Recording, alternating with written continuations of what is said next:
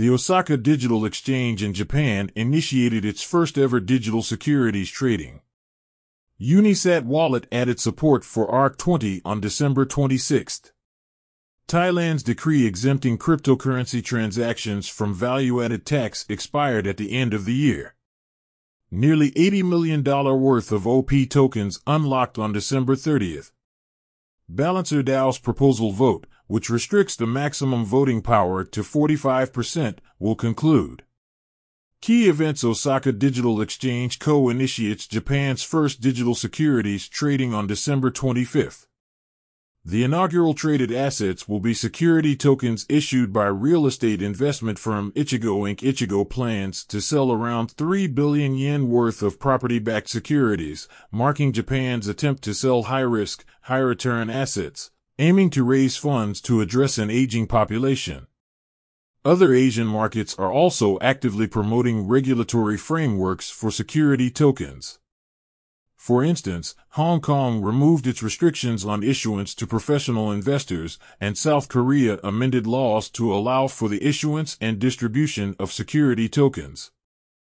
Thailand's 7% exemption policy on cryptocurrency value added tax ended on December 31st. Previously, in May 2022, Thailand passed legislation exempting cryptocurrency transactions from a 7% VAT from April 1, 2022 to December 31, 2023.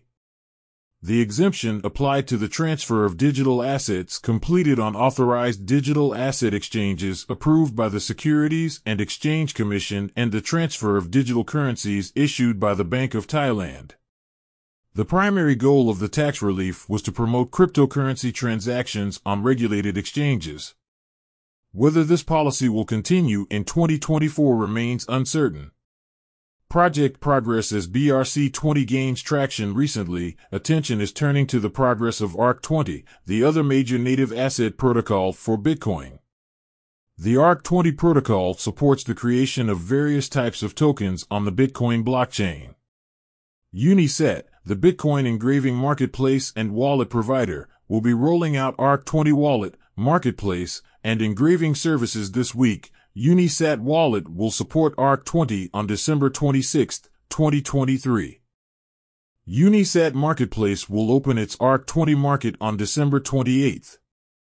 Unisat Inscribed will support ARC20 engraving on December 30th. Subsequently, Unisat will extend comprehensive support to the entire Atomicals protocol, including non-ARC20 assets. In the final week of 2023, numerous crypto market airdrops are scheduled. Render Network, a decentralized 3D rendering solution provider, will distribute its first batch of Render SPL tokens on December 27th. Gaming Layer 3 solution XAI will conduct its first season token airdrop on December 27th. RPGF airdrop from Layer 1 privacy chain Namada will conclude on December 28 at 1700 hours. Users logging into Gods Unchained using Immutable Passport before December 31st will receive free in-game and external appearance airdrops.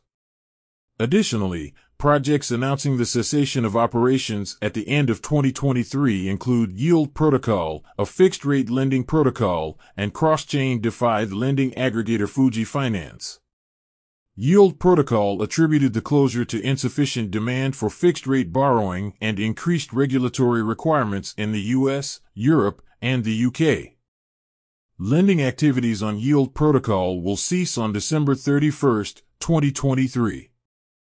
Fuji Finance users must withdraw funds through the Fuji user interface before December 31, 2023. Starting in 2024, users will need to interact directly with smart contracts. Upcoming event The Viction Horizon Hackathon is set to evaluation on December 28, running until January 5, 2024. The demo day is scheduled from January 8 to January 9, 2024. The hackathon boasts a total reward exceeding $200,000, encompassing five tracks social, gaming, payments, stablecoins, and DeFi. Token Unlock According to Token Unlock's data, from December 25th to December 31st, ACA, DYDX, 1 inch, YGG, AGIX, X2Y2, OP, and SUI tokens will experience a new unlock this week. Of note is the substantial unlock of Optimism's token OP on December 30th at 12 o'clock, unlocking 24.16 million tokens, approximately $79.97 million, accounting for 2.65% of the circulating supply. Governance voting contributors to Aura have initiated a proposal within the Balancer DAO community. This proposal aims to cap the maximum voting power of individual snapshot voters at 45%. The proposal emphasizes that Aura is nearing 50% of the VEBAL supply and suggests that the Aura Representative Committee vote proportionally based on the voting outcome rather than block by block voting. The proposal mentions the possibility of expanding the voting cap to include addresses under a single entity. The voting for this proposal concludes in one day. Feld, the founder of Boring Security, has submitted a proposal within the ApeCoin community seeking a $239,000 allocation for 2024. Boring Security plans to deploy these funds into Uniswap v3 liquidity pools, enabling the Boring Security DAO to make structured withdrawals from the monthly generated income to cover partner revenue and other operational expenses not covered by grants. The voting for this proposal concludes in three days. That's all for this week. Have a good one.